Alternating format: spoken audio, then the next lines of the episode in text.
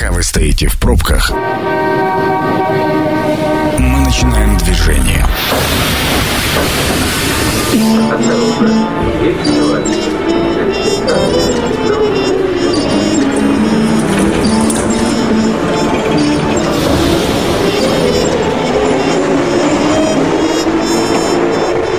Метро.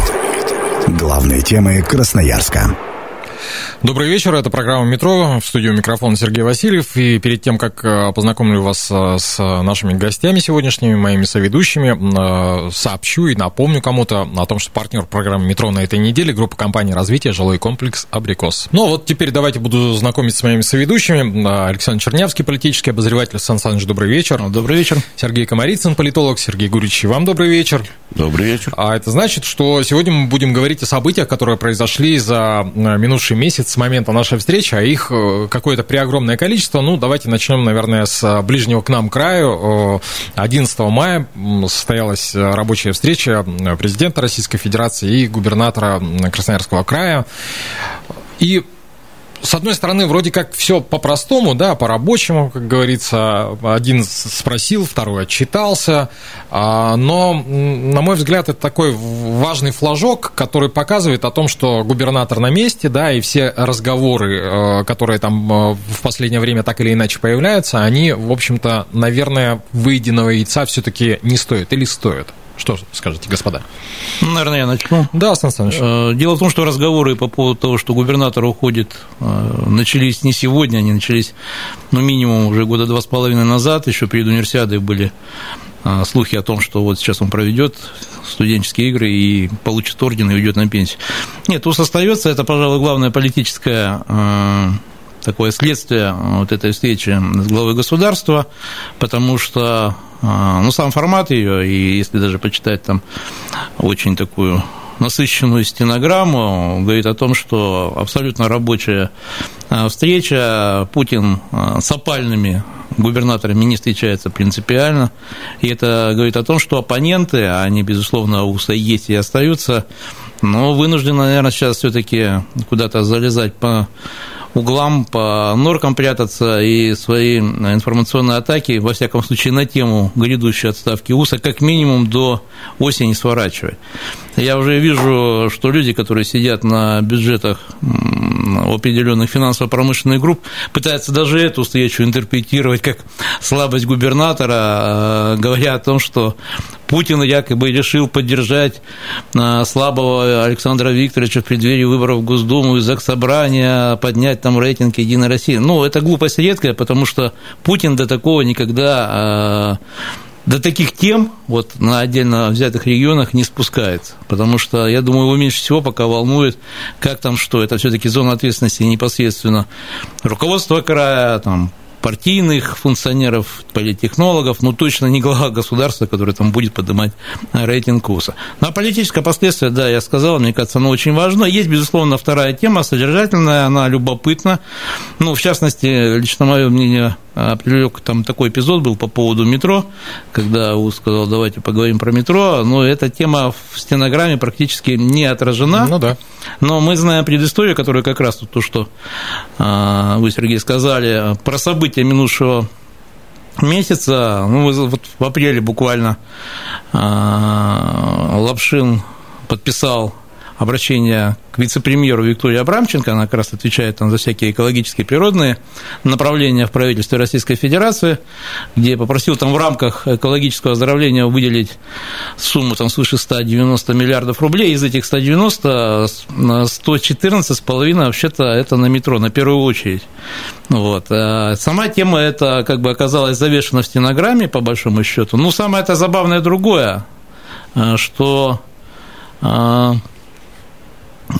каким, каким образом этот, например, а, транш может быть осуществлен. Потому что Путин сам эту тему постоянно поднимал. Он поднимал ее на совещании в 2018 году. После а, того совещания были подписаны распоряжения.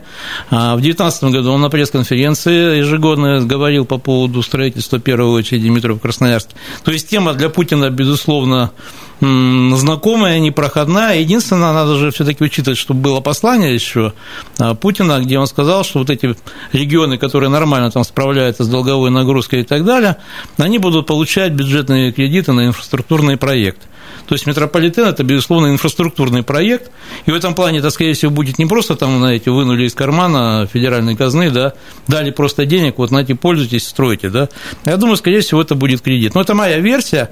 Вот эта тема очень любопытная. Я думаю, она для многих красноярцев интересна, хотя за последние там наверное, три десятилетия эта тема как только уже там не обсасывалась и, может быть, кому-то приелась, но, похоже, сейчас все таки мы к этому этапу подошли, к этапу строительства. Я обратил внимание на то, что федералы делают очень интересную связку, показывая отчет о встрече губернатора с президентом, федеральные каналы а, мельком пробрасывался сюжет о пожарах на территории Красноярского края, и тут же вот, пожалуйста, встреча, и на встрече отчет о том, что а, Центр по пожаротушению а, на севере края, и какое количество денег туда выделено, какое количество оборудования. С чем это связано, я для себя так и не понял, почему все-таки не, не какие-то другие э, штуки. Ну, может быть, потому что два года назад у нас тут э, были серьезные события. Я думаю, именно с этими связано. Ну и плюс все-таки не будем забывать, по-моему, 5 миллиардов э, Федерация выделила миллиардов, да. на создание лесопожарного центра, который, кстати, не только там Красноярский край будет защищать лесных пожаров, но мы прекрасно понимаем, тема-то хроническая, вечная, она была, есть и будет. Угу. Поэтому то, что Красноярский край, ну, в силу просто своей там географии и э, огромных там запасов там лесных этих массивов, которые горят и так далее, она, конечно, наш регион, к сожалению, всегда будет в этой повестке. Поэтому Сергей, ничего удивительного. Сергей Гурич, вам есть что добавить к этому эпохальному событию? Нет, конечно, есть. Э, вот еще только немного про метро. Тут какие-то фантастические э, цифры назвал Саша. Вот. Э, дело в том, что э, вопрос-то решенный, он давно решенный. Потому что когда принималось решение, что после принятия закона о в этом внедорожном транспорте, mm-hmm. это было года четыре, наверное, уже назад, да, э, было правительственное решение по строительству э, в некоторых городах, возрождению, так сказать, этих проектов, потому что они по, по многих городах заморожены. Где-то были вложены, у нас больше всех было вложено денег. Там вот мы, Челябинск, значит, э, по тем деньгам, да, вот в те, в 90-е годы речь шла о нескольких миллиардах долларов, то, что мы уже освоили тогда по тем деньгам, по, по, по, вот, Э, там технически все давно, так сказать, готово. Сейчас опять нам э, дали денег, э, значит, в прошлом году или позапрошлом, там, по вот этой На программе националь... да. да, национального проекта «Чистый, чистый воздух», да, поэтому идет через них. Ну, как бы считается, что метро очищает, так сказать, воздух. Да, Хотя это крайне сомнительно. Ну, вот. Значит, ну, просто по этой статье идут расходы.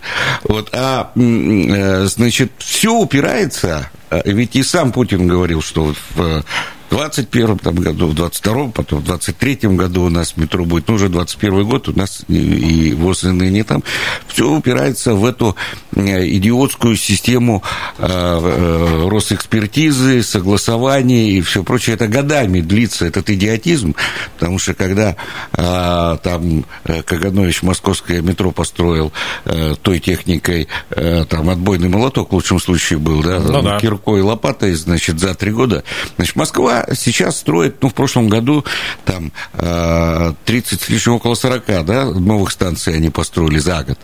У нас речь вообще идет о, о 9, там, ну, в первом, в первом варианте о 5 шла станция. Э, технически это вообще не представляет ни, никакой проблемы с нынешней техникой, сделать вообще за год его построить. А вот, э, вот эта бюрократическая вся, и все эти согласования, вот, э, я думаю, что в этом весь главный основной вопрос. Вот. Что касается самой встречи, э, безусловно, это не рядовое событие, потому что если мы, у нас 85 субъектов федерации, если мы посмотрим, значит, вот последние несколько месяцев, э, э, кто с кем там и по какому поводу, с какими руководителями встречался, значит, Путин, то мы увидим, что речь шла, кстати, он не встречался а, а, с ними, а по этому видео... По видеосвязи. Э, да, в основном по ВХС, да. да дистанционно, там, где он менял, там Ульяновская область, там, э, где он менял, это обычное э, явление, когда в конце апреля, значит, э, в начале мая происходят эти кадровые перестановки для того, чтобы там подготовиться к единому дню голосования. Значит, но тут было овеяно такой некой тайной, потому что а, об этом очень долго говорилось. Там приезжал Александр Викторович, там месяц назад ждал, там сидел в этом в, в карантине, значит, чуть не сказал в Лепрозории, значит, э, ждал, так сказать, встречи, чтобы это. Потом он несколько раз разговаривал, насколько я знаю, по телефону с, с, с президентом. Тут еще произошли эти кадровые изменения, про, э, ушел полпред. Ну, то, что мы обсуждали в прошлой программе. Да, да. в Сибирском округе. Вот. И вокруг этого вот такая, э, э, как бы вот, очень много было разных слухов, домыслов. Нездоровая шумиха. Да, а, но мы тогда говорили, что для того, чтобы снять, уволить, это не в наших традициях, никогда начальники не встречаются. Когда увольняли Толоконского у нас, то э, ему вообще там какая-то секретарша позвонила, значит, и сказала, что все, дорогой товарищ, давай, пора тебе уходить на пенсию. Вот. И он не встречался ни с кем, даже на уровне там Кириенко или, я уж не говорю, да, да, там о, о главе администрации, руководителя администрации президента или там о самом президенте. Понятно, что речь не шла о его увольнении, то иначе бы он с ним не встречался. Но была интрига вот с этой э, должностью. Э, И, кстати, остается. Вот. Ну, я думаю, Целый месяц вообще это вакантный пост. Да, это удивительно, потому что да, удивительно, каждый, не было ни разу. Э, Кадров всегда назначался, значит, сразу. Ну, с другой стороны, это декоративная фигура, никому не... не, не О чем мы тоже говорили. Да. Вот. А, значит, мне кажется, что все-таки здесь есть еще некий такой контекст а, э, другой политический, кроме того, что они действительно обсуждали там э, проблемы социально-экономического развития, о чем сказал и Песков сначала, и потом, э, значит, сам на открытии КЭФа Александр Викторович, когда встречался, ну, да. встречался с журналистами. Вот. Я с ним, кстати, 11 числа общался, там, переписывали по этому поводу, я там задал несколько вопросов, почему он там такие-такие не понял, он сказал, в следующий раз я, говорит, просто не, не смог. Вот, но, э, э, значит, мне кажется, что есть вот этот контекст, и он на мой взгляд, это мои, так сказать, такие домыслы, э, что это имело такое морально-психологическое такое значение, морально-психологическое, показать кому-то и мы не знаем, что было за пределами вот этих 15 минут, которые есть э, в стенограмме в Ютубе, ну, и на, на сайте президента, и э, в Ютубе видео, да? А, вот. Естественно, они говорили о каких-то политических вещах, естественно, они говорили, я подозреваю, что президент сказал, вы там заканчиваете все эти ваши дрязги, так сказать, э, а то иначе а, а, а, а, и ту, и другую сторону там Сделаю на, на, накажу, да, и тех, и других. Вот, э, в смысле существующих противоречий с северными людьми, с Потаниным, с Норильским никелем. Вот, я думаю, что они это, конечно, там по пообсуждали. Но все-таки э, это, это был такой знак для разных людей, чтобы они при, прекратили и обсуждать, и все, что вот есть его, так сказать, поддержка. Ну, это такая византийщина, э, э, там, хитрые какие-то политические, эти интрижные, так сказать, вещи. Я, потому что прямого практического значения, вы же не видели, я пока, может быть, он даст после встречи какие-то поручения, э, президент может дать, но поручений пока нету. Я, во всяком случае, их не видел, там на сайте mm-hmm. я специально смотрел, там нет. Не, ну, вот. ну это не сразу, это а, минимум неделя уходит. А, вот, то есть пока практического значения мы не знаем. Ну, поддержал, сказал, да, да, да, работайте, молодцы, делайте там то другое. Вот. А вот с точки зрения морально-политической, конечно, это было, я думаю, важно а, и для губернатора и для тех людей, которые его поддерживают. Я думаю, в данном случае речь идет о Сергее Кужугетовиче, потому что э, там есть противоречия в, в политбюро, они есть, эти противоречия. Ну, называют еще Сечина, хотя в этом тут есть я некоторые думаю, сомнения. Думаю, Можно, это... Сергей, я да. здесь единственное все-таки ремарку по поводу метро. Э, цифру не я озвучил фантастическую, ее озвучил Лапшин речь, я думаю, безусловно, идет не о разовом там транше, 114 миллиардов никто никогда из Москвы нам не даст.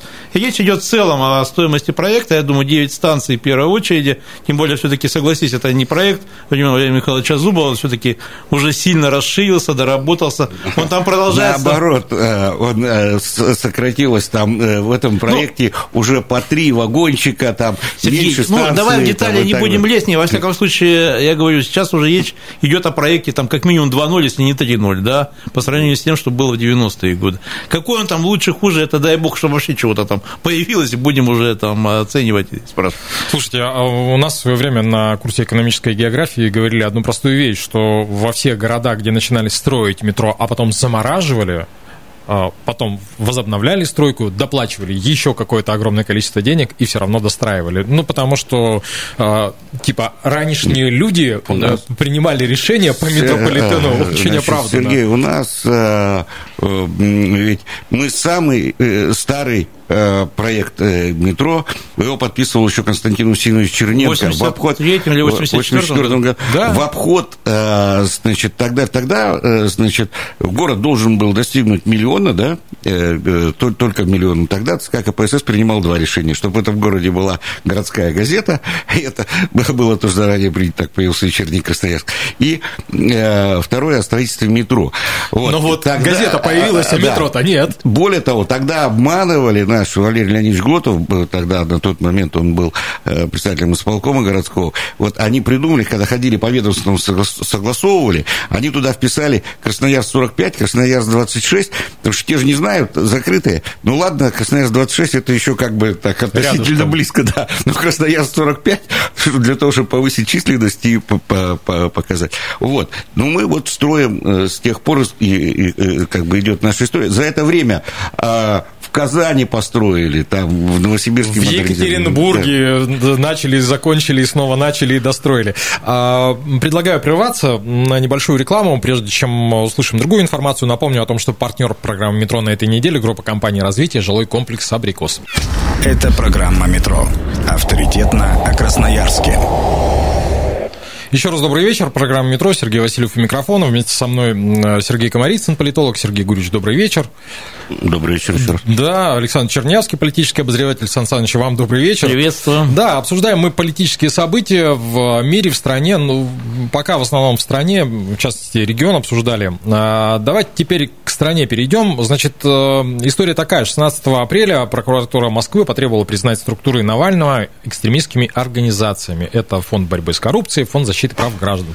Оба а, фонда в России признаны иностранными агентами. И это теперь необходимо упоминать каждый раз, когда ты говоришь про них. Ну и следом, э, значит, Леонид Волков, сотрудник э, вот этой организации, объявил о распуске сети штабов. Ну и тут еще и э, экс-мэра Екатеринбурга Евгения Ройзмана признали виновным в организации несанкционированных митингов 31 января. И все это в кучу. И, в общем, дым коромыслом полетел. Что делают с нашей несистемной оппозицией? Она пропала? Или это пиар? Или что дальше делать. В общем, Сергей Гурич, давайте попробуем сформировать отношения, хорошо или плохо это, ну вот э, в глобальном масштабе. Ну, э, вот в этом контексте уже можно э, поменять терминологию, несистемная оппозиция, это уже как бы термин устаревший, потому что сейчас это как раз элемент системы, то есть это как раз и есть нынешняя наша политическая система.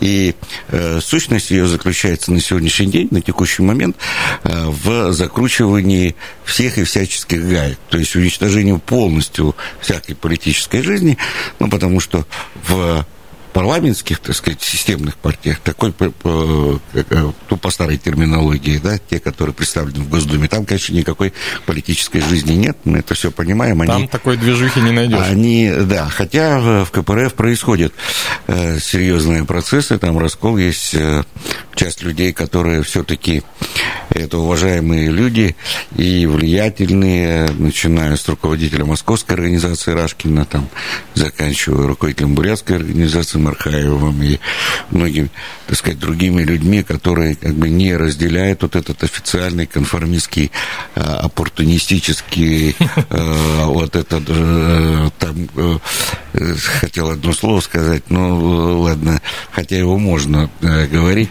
Вот. Соглашатели. Да, вот я хотел сказать, любителей, которые там полезать разные места, значит, власти, вот они это делают с удовольствием во главе с Зюгановым, вот, получают от них какие-то медали, награды. Вот Зюганов получил, значит, Столыпина, да Ленин там, наверное, перевернулся в, в, в своем этом мавзолее, потому что Столыпин для коммунистов это вешатель, там, это, а этот принял с благодарностью, сказал, вот, спасибо. Ну, какой из него коммунист из этого Зюганова? Вот. А, а, значит, Какое но, время где, такой да, коммунист? Э, значит, ну, дело в том, что вот эта наша геронтократия а, во всех партиях, начиная с самого дедушки президента, явно находящегося не в адекватном состоянии, судя по его разным высказываниям, там, и вот по вот этой его речи на параде, да, на Красной площади 9 мая, э, что мы тут одни одинешеньки, тут вокруг нас, так сказать, одни враги. Э, это, а самое главное, по действиям, потому что ясно, что ну, связано же с политической волей одного человека все, что происходит у нас.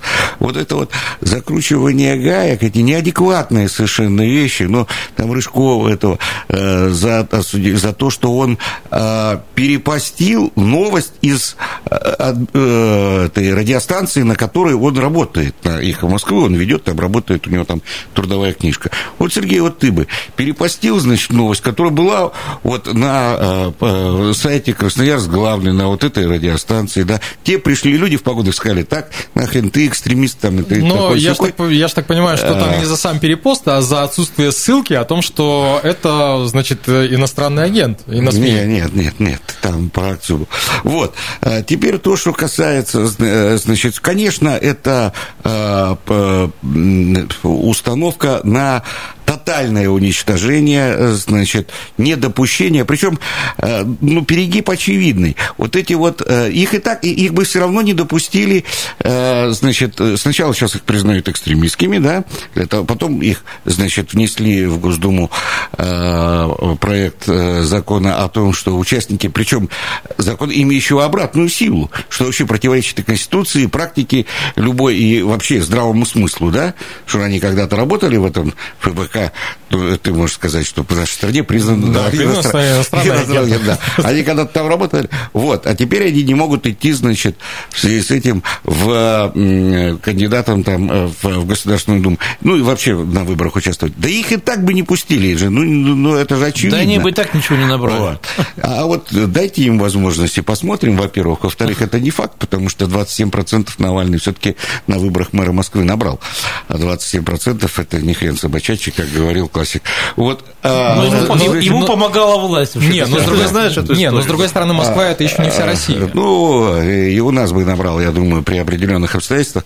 Вот, а, так вот, э, вот это закручивание гаек,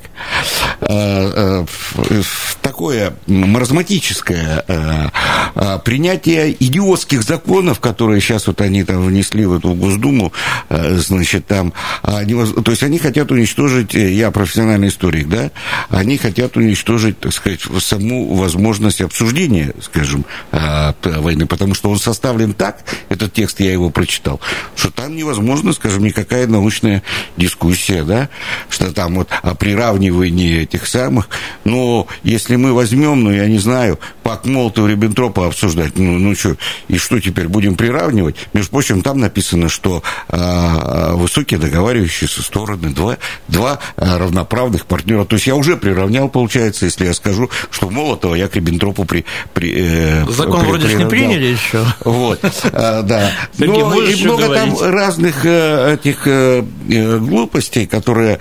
Вот. Но в целом это все признаки, так сказать, агонизирующего того режима. Потому что, конечно, все нормально пройдет для них в сентябре. Единая Россия победит. Это все э, понятно. Но просто это уже, они едут уже с ярмарки, они не туда, они уже оттуда. То есть с горки уже, и чем дальше, тем стремительнее. Вот. Э, кризис режима на, на, на лицо. Это понятно, что вот все, что происходит, это агония. Угу. Сан Саныч. Я думаю, организировать мы будем еще очень долго. Я не думаю, что совсем уж завтра все, что называется, прикроется. Нет, я Нет, бы немножко... не прикроется, я тебе говорю, в этом сентябре они победят. Я бы про другое сказал. А, здесь, э, э, ну, во-первых, о самом вот этой несистемной оппозиции, или там как ее угодно можно называть, да, нужно просто понимать, на мой взгляд, она, а, вся вот эта оппозиция несистемная, во многом была все-таки не самостоятельным игроком, то есть э, субъектность ее была системная, очень... несистемная Нет, оппозиция. Системная оппозиция как раз с ней все ясно, в общем, с ней все ясно. То есть то, что у нас в Госдуме, это одна большая партия власти, есть разные подотделы, отвечающие за разные электоральные группы. Вот, что касается несистемной оппозиции, она немножко в других просто играх использовалась, более э, такими субъектными, скажем так, структурами, и мне кажется, э, просто вот это э, то, что Сергей называет, э, там, то, что гайки стали там закручивать до предела, что там резьба может слететь, все остальное, да, э, видимо, принято решение, что этот как бы пласт вроде бы как в этой игре уже не нужен. Но возникает очень серьезная другая проблема. То есть Сергей сказал про 27%, которые Навальный набрал в каком там году, уж не помню, выборы это были в Москве лет 10 лет назад. Да, по-моему. 9. Ага. Ну да, достаточно давно уже были эти выборы, да, но дело не в этом, а дело в другом. Никуда вот эти протестные настроения и вот эти протестники, которые показали, во всяком случае, что они готовы, э, помимо протестных вот этих настроений, еще и к протестным действиям, они не денутся. И я, как старый консерватор-то, всегда выступаю за стабильность и за все остальное. Меня это волнует в другом. Куда вот этот э, эта протестная энергия, она пойдет.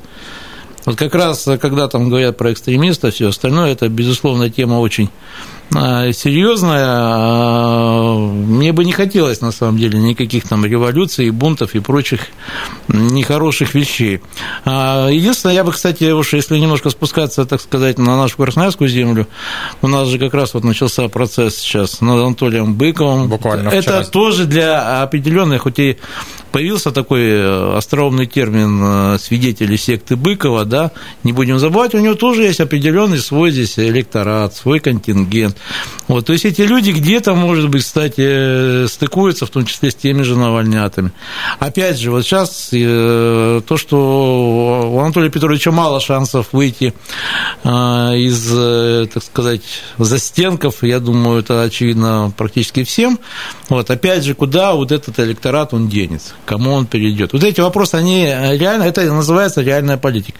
Вот это, на эти вопросы я пока лично ответов не вижу и не слышу, и не знаю, как это будет. То есть, или э, власть считает, что это настолько ну, немногочисленная группа а, населения, что с ней можно не считаться Вообще, ну, мне кажется, это достаточно такое легкомысленное отношение. Но мне кажется, с 2012 года власть уже так не считает, иначе, ну, не было бы вот э, всяких там и Росгвардии в том числе. Не, ну, дело-то в том, что эти-то люди, вот, они есть, они остаются.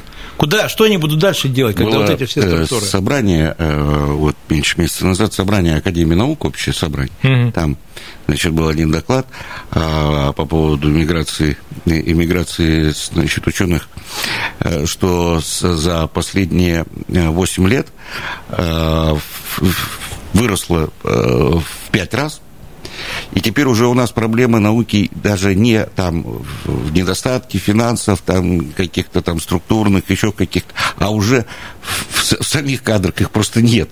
То есть уехали. Кто это уехал? Это уехали молодые, здоровые, умные, самые нужные России люди, которые сейчас нам нужны, да, вот, это, это касается только академической науки, то это система Академии наук, то, что было у них. Вот, а, значит, то, что касается бизнеса, то, что... У нас сейчас иммиграция больше, а, чем была после гражданской войны в 2020 году. И, и это наиболее активная, самая динамичная такая, такая часть. Вот чего они добились. Понимаешь, а, люди, если у них нету здесь возможности реализоваться, речь идет вот об этих молодых людях, вот она, сейчас они все, э, э, значит, уезжают, этот поток, он просто, он нарастает. Вот ты говоришь, куда они денутся? Вот туда они и денутся, и будут создавать богатство, так сказать, для других стран, а не, не для России. Ну, глядя, а глядя на то, что происходит э, во всем мире, у меня большие сомнения по поводу богатств э, где-то там на других территориях. Ну, потому что, как показывает практика, хорошо всегда там, где нас нет, но спокойно Нет, я, про, я немножко про другое. Я не уверен, что там все такие уж в, этом, в этой протестной массе жутко востребованные там на Западе или еще где-то. Сергей, не утрируй. Одно дело академическая вот эта миграция, это одно дело. Ну, а что касается вот эта масса протестная, да, ну... И... Самое главное, что произошло, э, режим потерял молодежь, это очевидно совершенно. Будущего этого режима нет. То есть ориентация на вот э, э, ту публику, которая поддерживает, ну, хорошо сегодня поддерживает, а историю-то делают совершенно другие группы, э, те, которые как раз не поддерживают, уезжать. То есть режим, а, э, падение всех режимов подобных, оно начиналось с потери, конечно, молодежи, ну, а это уже произошло. Давайте, предлагаю поставить многоточие. А, если получится, вернемся к продолжению беседы в июне, как, впрочем, я всегда говорю в конце каждой нашей с вами программы. Огромное спасибо Сергей Комарицын, политолог. Сергей Гурич, спасибо. А, Не за что. Александр Чернявский, политический обозреватель. Сан Саныч, спасибо. Удачи. Я-то знаю, за что. А, и спасибо партнеру программы «Метро» на этой неделе группе компании развития жилой комплекс «Абрикос». Станция конечная. Поезд дальше не идет. Просьба освободить вагоны.